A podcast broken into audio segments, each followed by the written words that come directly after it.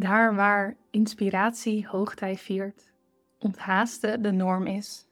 En waar we het creatieve leven vieren met gelijkgestemden zoals jij en ik. Je ontembare ambities worden hier op haar wenken bediend, net als de levensgenieter in jou. Nu denk je, waar heeft ze het over? Ik heb het over Vita, het creatieve retreat dat ik in oktober organiseer in Portugal samen met Wianda Bonge. En ik wil je bij deze daarvoor uitnodigen. Misschien heb je het hier en daar al voorbij zien komen. Maar um, ja, we hebben dus een hele toffe ervaring klaarstaan voor een groep creatievelingen. En ja, ik um, denk dat als je deze podcast luistert, dat je er erg enthousiast van wordt. Dus ik ga je verwijzen naar uh, de website, dat is vitaretreats.nl voor alle informatie. Maar nogmaals, heel erg tof retreat, gericht op creatieve ondernemers. Een hele fijne locatie dicht bij mijn hart, namelijk Casa Quintas. Waar we ontzettend gaan genieten, waar we onszelf de vrijheid gaan geven om te groeien als makers. En om uh, ja, toe te werken naar een super fijne week waarna je naar huis gaat met een hart vol inspiratie, een dieper begrip van jouw eigen creativiteit. En ja, hopelijk met heel veel mooie gesprekken in je achterzak, misschien wel nieuwe contacten en gewoon een hele fijne tijd, een hele fijne herinneringen. Dus nogmaals, vitaretreats.nl. Um, ehm, ik zou het heel erg tof vinden als we je daar mogen verwelkomen. En ik uh, ga de aflevering starten. Welkom bij de Reisa Zwart podcast. Mijn naam is Reisa en ik ben fotograaf en business coach voor creatieve ondernemers. In deze podcast deel ik mijn eigen leerweg als ondernemer, de kennis en ervaring die ik de afgelopen jaren opdeed en beantwoord ik jouw vragen. Met dit alles wil ik jou graag leren creëren en ondernemen vanuit zelfvertrouwen, strategie en vrijheid. Dit alles zodat jij meer impact kunt maken en jouw leven kunt leven zoals jij dat wil. Ik heb er super veel zin in, dus laten we beginnen. Over Tim Ferriss heb je me vast eens horen praten. Tim is een van mijn helden. Het is iemand die ik nog nooit in het echt heb gezien of gesproken, maar die van grote afstand door zijn content mijn leven heeft veranderd, durf ik eigenlijk wel te zeggen. Zijn boek The 4-Hour Workweek liet me voor het eerst inzien wat voor leven ik echt graag zou willen leven. En het deed me groter dromen dan ooit en vervolgens ook de stappen zetten richting dat leven dat ik voor me zag. Ook omdat ik door dat boek, of laten we zeggen onder andere door dat boek, inzag uh, dat het kon en ook voor het eerst snapte welke stappen ik kon gaan zetten om dat te bereiken. Zijn podcast, de Tim Ferriss Show, misschien ken je hem, luister ik ook al jaren. En ook vanuit daar blijf ik telkens weer nieuwe dingen leren en inspiratie vinden. En voor de podcastaflevering van vandaag wil ik eigenlijk even terug naar die eerste kennismaking. Die eerste kennismaking tussen mij en in dit geval mijn held Tim Ferriss. En dat gebeurde door zijn boek The 4-Hour Workweek. En ik deel in deze aflevering dan ook mijn belangrijkste lessen uit dat boek met jou, omdat ik hoop dat ik jou op deze manier ook weer mag inspireren. En wellicht heb je het boek al eens gelezen en dan denk ik dat deze podcastaflevering een mooie reminder kan zijn. Mocht je het niet hebben gelezen, wellicht een fijne kennismaking of een fijne manier om een aantal key points uit het boek te kunnen halen zonder het eventueel zelf te hoeven lezen. Dus dat is wat we vandaag gaan doen. Voordat ik dat doe, even een snelle persoonlijke update. Ik ben inmiddels weer in Portugal, na bijna een maand in Marokko um, geweest te zijn. En Marokko was echt heel tof. Dit was mijn zevende of achtste keer in het land, denk ik. Maar ja, tot nu toe kwam ik eigenlijk niet verder dan Marrakesh en Oerika, waar ik veel ben geweest voor fotografieopdrachten. Een paar keer om um, ja, gewoon een weekje of een weekendje weg te gaan. Ik zeg een paar keer. Ik denk dat het maar één of twee keer was en dat de rest eigenlijk voor werk was. Maar ik vind het fijne plekken. Ik plakte er meestal een aantal dagen aan vast. Dus ik heb er best wel tijd mogen spenderen. Maar ja, ik voel wel dat er nog veel meer is binnen dat land wat ik heel erg graag wil ontdekken. En dit keer gingen we naar de kust, naar Tagasut, in de buurt van Agadir, om te surfen. En dat was echt weer heel anders. Echt heel erg tof, hele relaxte sfeer. Ehm, hele mooie kustlijn, uh, lekker eten natuurlijk, lieve mensen. Dus echt heel erg van genoten. Nu ben ik dus weer terug en ik ben op dit moment bij Casa Quintas uh, in, uh, in Ericeira. En ik ben druk bezig met mijn training verkopen vanuit authenticiteit. Ik ben druk met de opnames, lanceringen, of de lancering en dat soort dingen. En eind maart is het zover, dan lanceer ik de training. En mocht je uh, willen, kun je je nu nog op de wachtlijst zetten. Dus mocht je deze podcastaflevering in maart luisteren, maart 2023, ga dan even naar reisazwart.com slash vva. Daar kun je je naam en e-mail even opgeven en dan ontvang je straks als allereerste toegang tot de inschrijving van de training, tot de training zelf. En ontvang je ook altijd, uh, altijd als je bij mij op de wachtlijst staat, een fijne aanbieding met uh, korting. En mocht je deze podcast-aflevering later luisteren dan dat, check alsnog even die pagina. Het kan zijn dat daar een nieuwe wachtlijst staat voor de herlancering. Of dat je daar simpelweg de informatiepagina vindt waar je kunt inschrijven. En die training, nou, ik ben hem dus nu aan het maken. En die zit zo bomvol met waarde. Ik ben er zo klaar voor om dit met jullie te gaan delen. Dus ja, weet dat die er voor je is op het moment dat je daar behoefte aan hebt. Goed, op naar de 4-Hour Workweek. De 4-Hour Workweek van Tim Ferriss dus is een vrij populair boek. Uh, meer in Amerika dan in Nederland waarschijnlijk, maar heel populair. En het is gericht op het helpen van mensen om een leven te creëren dat draait op meer vrijheid, meer geld verdienen en tegelijkertijd ook meer vrije tijd tot je, tot je beschikking hebben. Het is geschreven in 2007 en ik las de geüpdate versie, maar die is ook alweer van een tijd geleden. En ik denk dat ik het zo'n 7 à 8 jaar geleden voor het eerst las. Ik heb het daarna nog een keer hergelezen um, en een keer samenvatting gelezen. Ik kom er wel vaak op terug. En later pas begreep ik eigenlijk van artikelen die ik tegenkwam of dat ik er mensen over hoorde praten, dat het een best controversieel boek is. En ja, dat het zeker niet voor iedereen is en dat best veel mensen het nou ja, of hebben gelezen of alleen zijn begonnen en hebben, zijn gestopt, die het onhaalbaar vinden of die het zelfs als een tikkeltje arrogant hebben ervaren, het boek en de schrijfstijl en hoe Tim eigenlijk zijn ideeën deelt. Ik herken me daar dus niet in. Ik vind het vooral heel inspirerend, heel erg tof. En ja, wellicht dat een deel van die meningen ook voortkomt uit het feit dat de titel, de 4-Hour Workweek, natuurlijk best een statement in zichzelf is. En dat het misschien lijkt alsof dat uiteindelijk het einddoel is. En als je het boek goed leest, dan denk ik dat je erachter komt dat dat helemaal niet per se zo is. Het is meer, het staat voor een bepaald concept.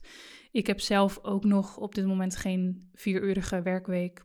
Ik denk ook niet dat ik dat uiteindelijk zou willen, een vierurige werkweek voor altijd. Misschien wel een tijdje. Daar kom ik over een tijdje nog op terug. Um, Tim Ferriss werkt volgens mij ook inmiddels wel meer dan vier uur. Nogmaals, die, vier, die vierurige werkweek voor our workweek is voor mij niet het einddoel en voor velen die het lezen niet. Maar er zijn heel veel interessante ideeën en concepten die erachter zitten waar je heel veel van kunt leren. En vijf van de voor mij persoonlijk belangrijkste lessen wil ik uh, bij deze graag met je delen. En les 1 uit het boek dat ik leerde is ontsnap aan de 9 tot 5 mentaliteit. Ik zou denk ik wel willen zeggen dat dit de allerbelangrijkste les is die ik eruit leerde. Namelijk dat ik dus daaraan mocht ontsnappen aan die 9 tot 5 mentaliteit. En toen ik het boek las, was ik al een aantal jaar ondernemer. Maar als ik heel eerlijk ben, leefde ik op dat moment nog steeds heel erg volgens hoe ik dacht dat bepaalde dingen hoorden. En die 9 tot 5 mentaliteit is daar denk ik een heel erg goed voorbeeld van. De 8-urige werkdag en de 40-urige werkweek zijn concepten die we vrij normaal vinden. Maar die stammen uit de industriële revolutie, toen er werd gekeken naar hoe lang werkdagen en werkweken moesten zijn om zoveel mogelijk te kunnen produceren in een fabriek. Dus dat ging over fabrieksmedewerkers, mensen die aan een lopende band stonden bijvoorbeeld. En een aantal problemen uh, daarmee aan zeg maar die, die 8-urige werkdag, 40-urige werkweek en het feit dat dat nog steeds de basis is voor onze maatschappij, in ieder geval een groot deel ervan, is naar mijn optiek, en ik, uh, ja, dit komt dus deels ook uit het boek, is dat die concepten niet bedacht zijn vanuit de best interest van de werknemer. Dus niet vanuit de werknemer, maar vanuit de werkgever. En dat velen van ons in de huidige maatschappij, en jij en ik ook, heel ander werk doen dan dat werk aan die lopende band. En er zijn steeds meer onderzoeken dat, uh, die, die aantonen dat acht uur werken met je hoofd voor bijna iedereen helemaal niet mogelijk is. Zolang kun je helemaal niet scherp en creatief blijven. En toch is er een heel groot deel van onze maatschappij nog steeds ingericht op deze concepten. En gelukkig zijn er steeds meer experimenten om hier vanaf te stappen, bijvoorbeeld in Scandinavië. En ik denk ook wel in uh, ja, bedrijven wereldwijd die experimenteren met hun eigen policies op dit gebied. Dus dat er meer wordt gekeken naar resultaatgerichtheid in plaats van het aantal uren dat je maakt, bijvoorbeeld. Maar ja, ik denk als we overal hier naar kijken dat het erg langzaam gaat en dat die concepten, die elementen van die 8-urige werkdag, 40-urige werkweek, dat um, ja, die nog steeds heel erg koppig blijven hangen eigenlijk in die maatschappij, in onze cultuur. En toen ik dit boek las, toen werkte ik zelf um, ongeveer 40 uur per week toen ik de 4-Hour Workweek las. Dat was al een verbetering van de 50 tot 60 uur die ik daarvoor probeerde te maken. En die jaren ervoor was geen succes. Maar ja, alsnog was ik met die 40 uur per week natuurlijk niet vrij van die 9 tot 5 mentaliteit. Ik werkte 40 uur en dat was natuurlijk niet toevallig. Dat kwam natuurlijk ergens vandaan. Het is niet toevallig dat dat 40 uur is en dat dat precies zoveel uur is als dat soort van normaal wordt geacht in onze maatschappij. En het boek hielp mij inzien dat dit onzin is eigenlijk. En dat ik zelf mag kiezen, zeker als ondernemer. Vanaf toen ben ik steeds meer gaan experimenteren met mijn behoeftes, met mijn grenzen. En inmiddels ben ik jaren later en andere boeken later uitgekomen op een werkweek van ongeveer 20 uur per week op dit moment. En werk ik maximaal 5 uur op een dag. En ik merk ook dat ik eigenlijk niet meer kan dan dat. Ik creëer meer dan ooit. Ik voel me ontzettend vrij en ik maak impact. En dat is eigenlijk alles wat ik wil. Dus dat is de eerste les die ik je mee wil geven vanuit het boek The 4-Hour Work Week. Goed, les 2. Passief en schaalbaar inkomen is belangrijk. En daarmee wil ik zeggen belangrijk voor mij. Ik zag door het boek The 4-Hour Work Week in dat het niet bij mij past om mijn tijd heel direct voor mijn geld te ruilen of dat maar altijd te doen. Ehm, dus dat het niet helemaal bij mij past om 100% te focussen op actief inkomen, waarbij je je tijd voor geld ruilt. En ik kan natuurlijk niet zeggen of een, het statement maken dat dit ook voor jou zo is. Dat is super persoonlijk. Maar ik merk wel dat steeds meer creatieve ondernemers de waarde inzien van een bepaalde schaalbaarheid in hun bedrijf. Of bijvoorbeeld het werken met meerdere passievere inkomstenstromen. En waar voor mij de waarde zit, in dat schaalbare en in dat passievere is zowel aan de kant van de klant als aan mijn eigen kant.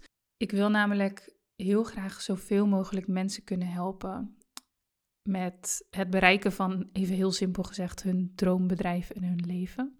Maar ik weet inmiddels dat één op één meetings, hoe tof en waardevol ik ze ook vind, hoe, hoe erg ik er ook van geniet, dat ze me best wel wat energie kosten omdat ik heel veel van mezelf geef op zo'n moment. En ja, waarschijnlijk in de combinatie met dat ik introvert ben, maakt dat ik er niet te veel op één dag of in één week moet willen doen. Dus ik weet dat ik er maximaal twee per dag kan doen.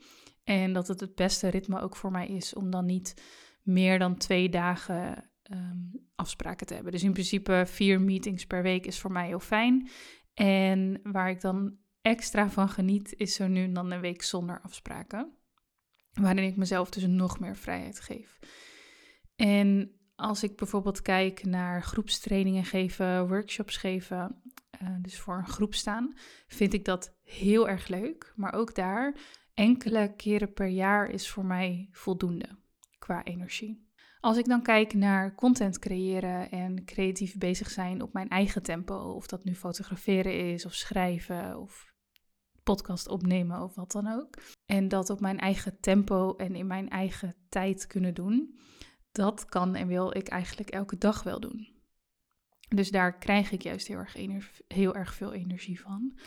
En ja, die combinatie van een beperkt aantal meetings en workshops en dus veel tijd om te creëren vanuit vrijheid, dat is waar ik heel erg goed op ga. Ik zou niet 100% um, content willen creëren bijvoorbeeld. Ik, ik geniet en ik haal heel erg veel voldoening uit het contact met mensen. En ik denk dat dat voor de meeste mensen geldt. Maar juist die combinatie, ja, heb ik geleerd door de jaren heen, is voor mij goud. En ik praat nu vanuit mijn ervaring als coach, maar um, ik kan je vertellen dat binnen de fotografie dat ik ditzelfde ervaarde. Dus dat ik het contact met mensen heel erg fijn vind, dat het me voldoening geeft, maar dat ik toch ook best veel tijd voor mezelf nodig heb en dat ik heel veel voldoening haal uit dingen zelf maken en daarna de wereld insturen. En ik denk dat wat ik ook doe, um, in welk veld ik uiteindelijk ook stap, nu of in de toekomst, dat voor mij um, het juiste werkritme uiteindelijk een combinatie is van die dingen. Omdat het nu eenmaal is wat past bij mijn persoonlijkheid en de manier waarop ik mijn leven wil leven. En de realisatie dat ik daar niet de enige in ben. En de realisatie dat je heel veel impact kunt maken met schaalbare en passievere inkomstenstromen. Um, is voor mij een hele belangrijk geweest en kwam ook gedeeltelijk uit de 4-hour workweek. Les nummer 3, de low information diet. Ik ben opgegroeid in een maatschappij en een schoolsysteem, en jij dus waarschijnlijk ook, dat maar blijft benadrukken hoe belangrijk het is om het nieuws te volgen. Misschien vroeger meer dan nu, maar dat kan ook mijn, ehm, mijn eigen gevoel daarin zijn. Dus dat er vroeger heel vaak tegen je werd gezegd: uh, je moet de krant lezen, uh, je moet het acht uur journaal uh, kijken. Uh, nu zijn dat misschien een beetje ouderwetse dingen, maar in ieder geval um, kan ik me herinneren, of is het mijn beleving, dat er heel erg gefocust wordt op um, je moet op de hoogte zijn van wat er gebeurt in de wereld. Je moet het nieuws lezen, je moet daarvan op de hoogte zijn, um, want dat is belangrijk om je eigen mening te vormen. En heel eerlijk, ik heb het nieuws nooit interessant gevonden. En ik bleef um, vroeger en ik, ik blijf nu ook zoveel mogelijk, het liefst zoveel mogelijk in mijn eigen creatieve bubbel en in mijn eigen hoofd. En ik weet dat zeker toen ik op de middelbare school zat en ik op een gegeven moment bijvoorbeeld maatschappijleer kreeg en heel veel mensen hele sterke meningen hadden over van alles, dat ik me soms best wel schuldig voelde over het feit dat ik dat dan niet leuk vond om dat te volgen of omdat ik niet over alles mee kon praten. Dat voelde als een slecht iets. En inmiddels heb ik daar een andere visie in. En daar um, ja, komen een aantal belangrijke voorbeelden uh, van naar voren die daarbij hebben geholpen in de 4-Hour Workweek. Waarin Tim Ferriss bijvoorbeeld schrijft dat je de echt belangrijke dingen in de wereld, de belangrijke gebeurtenissen, eh, de dingen waarvan je op de hoogte moet zijn, dat je die toch wel meekrijgt, omdat iedereen het erover heeft bijvoorbeeld. Um, hij vertelt ook dat een constante overload aan informatie, wat het nieuws kan zijn, en zeker ook nog eens negatieve informatie, dat dat niet bevorderlijk is voor jouw creativiteit en productiviteit. En dat verschilt misschien best wel per persoon hoeveel impact iets maakt. Maar ja, persoonlijk kan ik me bijvoorbeeld echt, echt flink druk maken over dingen die er gaande zijn. En kan me dat echt in de weg zitten bij creëren. En um, ja, dat is niet handig als je creatief ondernemer bent natuurlijk. En als je voldoening haalt uit dingen maken. En iets um, dat dat low information diet, waar hij dan over spreekt, dat gaat dus over kritisch zijn in wat je in je opneemt. En ik denk dat dat iets is waar wij nu um, onszelf meer bewust van zijn, ook door social media. En door, door onderzoeken daarover, doordat er meer gedeeld wordt over de gevaren van constant maar die, die, die stortvloed aan content over je heen krijgen die gecreëerd wordt en waar je eigenlijk niet meer aan kan ontsnappen in ons leven. En ik denk dat dat nu, um, ja, dat we meer snappen wat dat, wat dat doet en dat, er, dat jij waarschijnlijk ook kritisch bent of kritisch wil zijn in wat je in je opneemt en dat dat wat minder een taboe is. Ik denk dat in 2007, toen dit boek geschreven werd, nog heel anders lag. En in ieder geval toen ik het las, vond ik dat heel erg verfrissend. Um, en, een, een tof voorbeeld waar, wat ik daarbij in gedachten hou, wat Tim Ferriss, waar hij over schrijft, is bijvoorbeeld dat hij vertelt hoe hij zich voorbereidt op de verkiezingen in de VS. En hij mailt dan. Hij zegt van ja, ik heb eigenlijk eh, te weinig nieuws en te weinig politieke kennis van de, van de meest recente zaken om een, een goed persoon te kiezen voor de verkiezingen. En ehm, hij mailt dan mensen in zijn omgeving die hij heel hoog heeft zitten, verschillende mensen. En die zijn visie over de wereld delen, uh, of in ieder geval waarvan hij denkt: oké, als deze mensen iets zeggen, dan, dan luister ik, dan vertrouw ik daarop. En hij vraagt hun dan om uh, naar hem te sturen op wie ze stemmen en waarom. En op basis daarvan maakt hij zijn eigen keuze. En dat klinkt misschien best wel een soort van out best wel Amerikaans. Ehm, wat mensen soms als negatief ervaren. Ehm, maar ik denk dan, ja, waarom niet? Waarom zou je inderdaad niet advies vragen aan mensen die jij slimmer acht dan jezelf, waarvan je weet dat je ze kunt vertrouwen? Ik hou er dus al van, dit soort shortcut, maar dan op een uh, hele slimme manier. En weet je, zelf krijg ik heus wel de grote lijnen mee van wat er in het nieuws gebeurt. Inderdaad, de, de, de belangrijke dingen.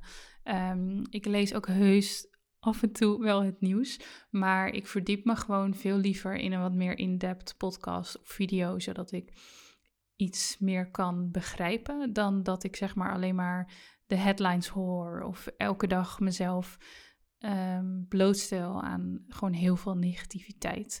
Dus ook ik zoek naar mensen die ik kan vertrouwen en daar wil ik van leren. En niet van één iemand, dat is denk ik nooit slim, maar wel van meerdere mensen. En ja, daar ook daarbuiten, dus het gaat niet alleen maar over nieuws, het gaat ook over wie je volgt op Instagram als je daar veel tijd op spendeert. Of ja, andere manieren waarop je veel content tot je krijgt. Um, ik probeer daar heel erg kritisch in te zijn. En Tim Ferriss noemt dat de low information diet. En ja, hele, hele toffe voorbeelden van ehm, hoe hij dat dan doet, zijn in het boek te vinden.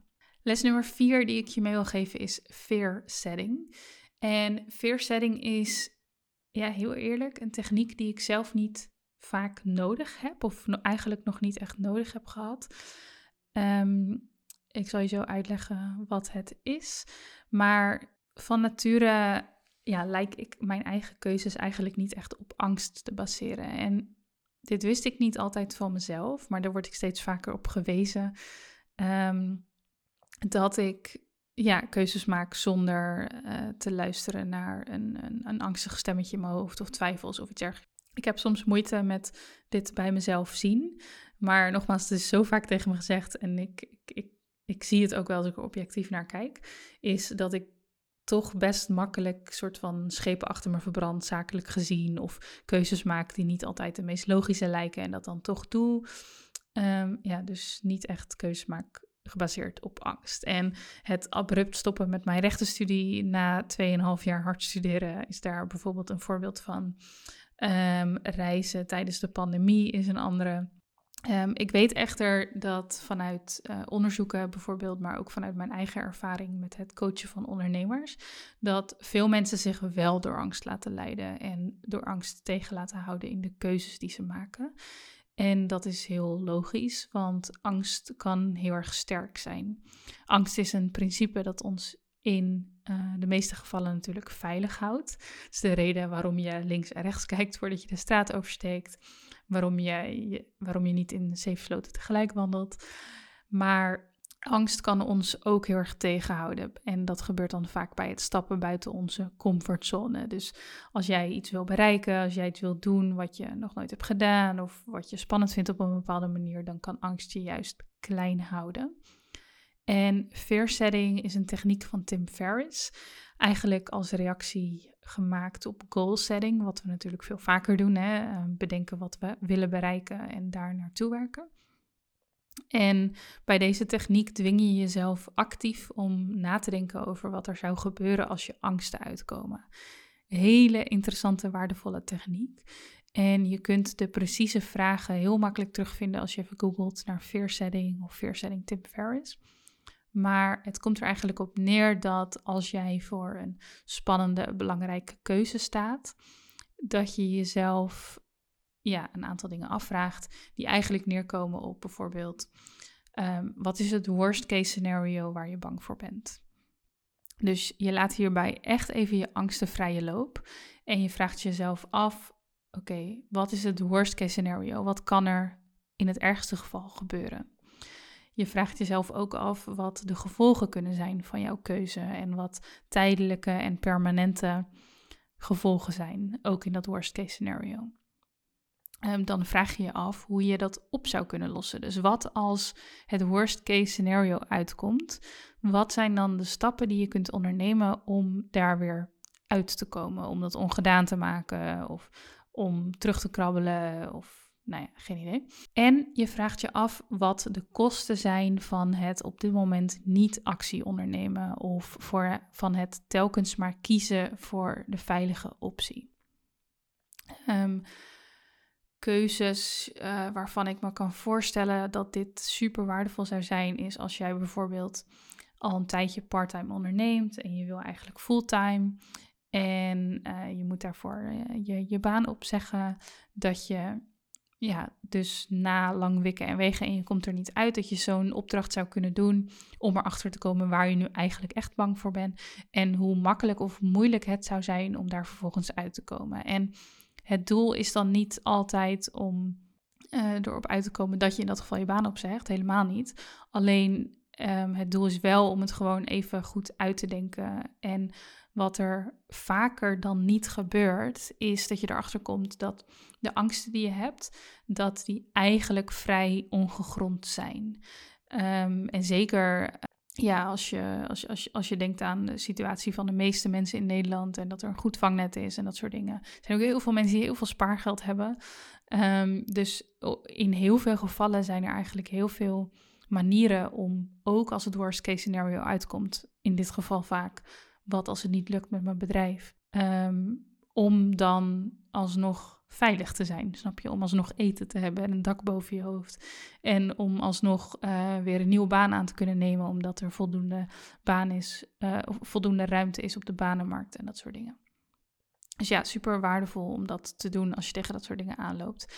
En als ik uh, bijvoorbeeld met mentees werk, dus de ondernemers die ik mentor, of als ik mensen spreek die keuzes maar blijven uitstellen door angst, dan verwijs ik heel vaak naar deze methode.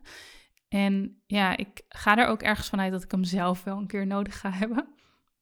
Um, of dat er misschien in mijn hoofd onbewust al een dergelijk proces speelt. Dus dat ik dit onbewust toch doe wanneer ik keuzes maak.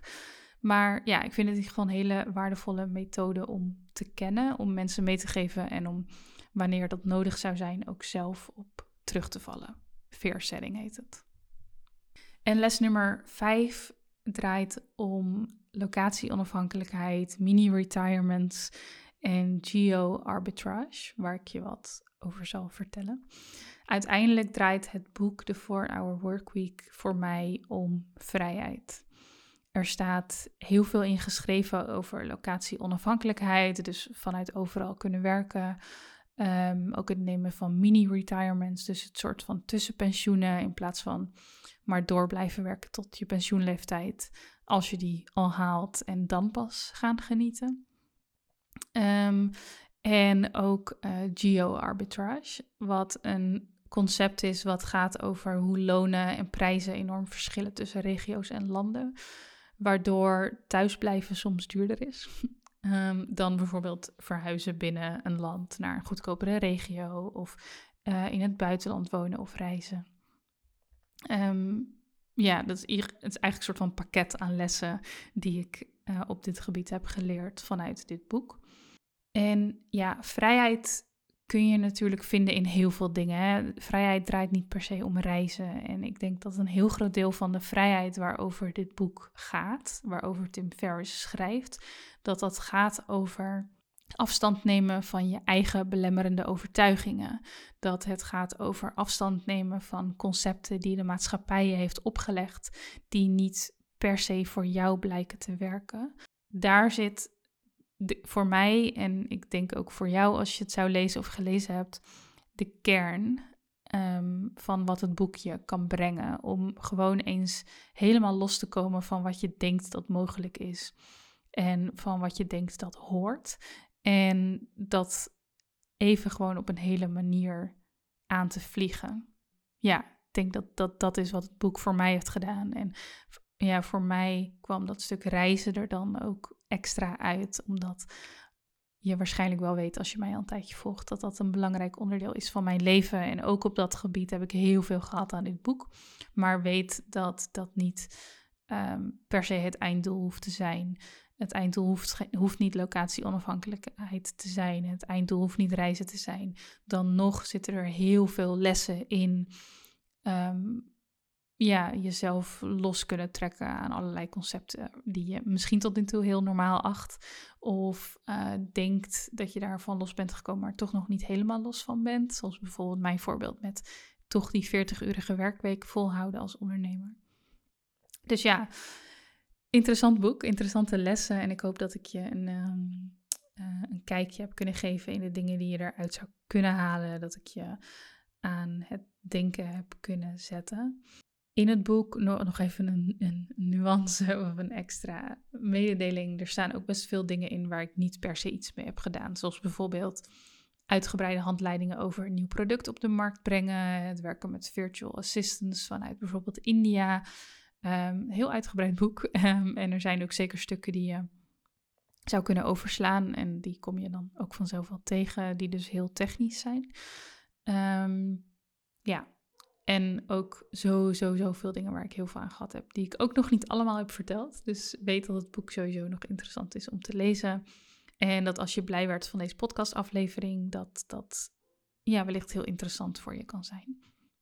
Mocht je op zoek zijn naar meer aanraders qua boeken, dan heb ik op reisazwart.com slash leeslijst een lijstje staan um, van mijn favoriete boeken op het gebied van ondernemerschap, mindset en die kun je altijd even checken voor tips. Dus reisazwart.com slash leeslijst.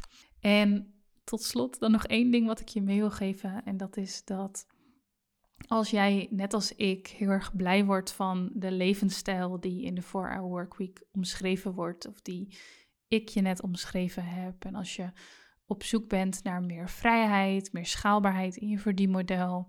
Wellicht passievere inkomstenbronnen of meer vrijheid op andere manieren, dan zijn er drie dingen, drie punten die ik nog even wil benadrukken, die dan heel erg belangrijk zijn om dit toch weer even zo praktisch en compact mogelijk te maken. En um, nummer één van die drie dingen die erg belangrijk zijn, is dat je actie dient te ondernemen.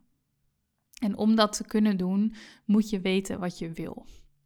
Ik wil je dus nu, maar in alles wat ik doe, aansporen om na te denken over het leven dat jij wil leven. En ik wil dat je daar jezelf de tijd voor gunt om bij stil te staan en niet altijd maar door te razen, niet altijd maar door te gaan in hetgene wat dagelijks gebeurt, maar af en toe even te denken: ga ik nog de goede kant op? Wil ik iets anders en welke acties moet ik dan ondernemen om dat te gaan bereiken? Nummer twee van de drie dingen die belangrijk zijn, is dat je jouw angsten en twijfels wilt overwinnen. En dat je dus heel erg goed wil onderzoeken welke die zijn. Daar komt die veersetting techniek dus heel erg goed bij van pas. En wat ik je daarin mee wil geven is, ehm, weet dat het ook in kleine stappen mag. Je hoeft niet van de ene op de andere dag je leven om te gooien. Je hoeft geen rigoureuze, levensveranderende stappen te ondernemen. Tenzij je dat wil. Maar stap voor stap kom je er ook. Het lijkt soms alsof iedereen die bepaalde dingen bereikt heeft, dat met enorm grote stappen heeft gedaan. En ik denk dat als je ja, dat eens kritisch bekijkt, natuurlijk dat sommige mensen inderdaad hun leven van de ene op de andere dag omgooien, maar dat er veel meer mensen zijn die dat toch stap voor stap doen en die stap voor stap toegroeien naar bepaalde dingen die ze bereiken. Het is goed om dat uh, in je achterhoofd te houden als je hiermee aan de slag gaat. En nummer drie van de drie dingen die belangrijk zijn om hiermee aan de slag te gaan en om een bepaalde levensstijl te creëren met meer vrijheid, is dat je hoogstwaarschijnlijk beter moet leren verkopen. Een nieuw aanbod introduceren vraagt bijvoorbeeld om verkoopskills. Net als jezelf in uh, nieuwe markten neerzetten, nieuwe regio's aanboren, hogere prijzen rekenen waarmee je jezelf meer vrij speelt, vraagt om verkoopskills. Net als de meeste schaalbaardere en passievere inkomstenbronnen die echt de moeite waard zijn. En ik noemde het eerder in deze podcastaflevering al even, maar met dat laatste zou ik je dus echt, echt heel graag helpen. En dat ga ik doen aan de hand van mijn nieuwe training Verkopen vanuit authenticiteit. Waarin ik je niet alleen maar beter leer verkopen aan de hand van sterke content, communicatie, lanceringen en funnels. Maar waarin ik het vooral heel erg belangrijk vind om dat te gaan doen vanuit authenticiteit. En dat betekent voor mij, en dat kan het dus ook voor jou doen, toewerken naar verkopen met als doel een echte win-win situatie voor jou en je klant. Dat betekent niet altijd maar pushen, niet altijd maar pitchen, niet altijd jezelf maar herhalen, maar echt vanuit wie jij bent en vanuit het verschil dat jij wil maken in de wereld. Met trots jouw aanbod naar de juiste mensen brengen. Dat is hoe ik het zo simpel mogelijk kan uh, uitleggen. En dat is voor mij verkopen vanuit authenticiteit. Goed, ik zei het uh, net al, eind maart lanceer ik. Lanceer ik deze nieuwe training. En als je wil en je luistert deze podcastaflevering op tijd, dan kun je jezelf nog op de wachtlijst zetten. Ga even naar reisazwart.com slash vva. En dan ontvang je als eerste toegang, uh, dan ontvang je die aanbieding met een fijne korting. En nogmaals, mocht je deze podcastaflevering later luisteren, check alsnog even die pagina. En dan vind je daar wat op dat moment van toepassing is. Thanks voor het luisteren. Hopelijk zie ik je bij Verkopen vanuit Authenticiteit. En natuurlijk bij de volgende aflevering. En ik hoop dat je ontzettend geniet van vandaag. Wat ontzettend leuk dat je luisterde naar deze podcastaflevering. Dank je wel voor jouw vertrouwen en je tijd. Ik hoop natuurlijk dat ik je heb mogen helpen en dat deze podcastaflevering iets voor je heeft kunnen doen. En als dat zo is, dan zou ik je willen vragen om één ding voor mij terug te doen. Als ik je geraakt heb, als ik je heb geïnspireerd, als ik je heb geholpen, als ik misschien je dag of je wandeling een stukje mooier heb gemaakt, zou je dat dan misschien willen delen met anderen? Reviews of beoordelingen in de Apple Podcast app of Spotify zijn bijvoorbeeld super waardevol voor mij. Want zo helpen we meer ondernemers kennis te maken met deze podcast. En kan ik mijn kennis en ervaring en inspiratie delen met nog meer mensen. Een berichtje op social media is natuurlijk ook super waardevol. Als je dat doet, tag mij even, dan kan ik het reposten. En mocht je vragen hebben of feedback willen doorgeven, dan kan dat altijd via een DM of een mail. Thanks en hopelijk tot de volgende aflevering.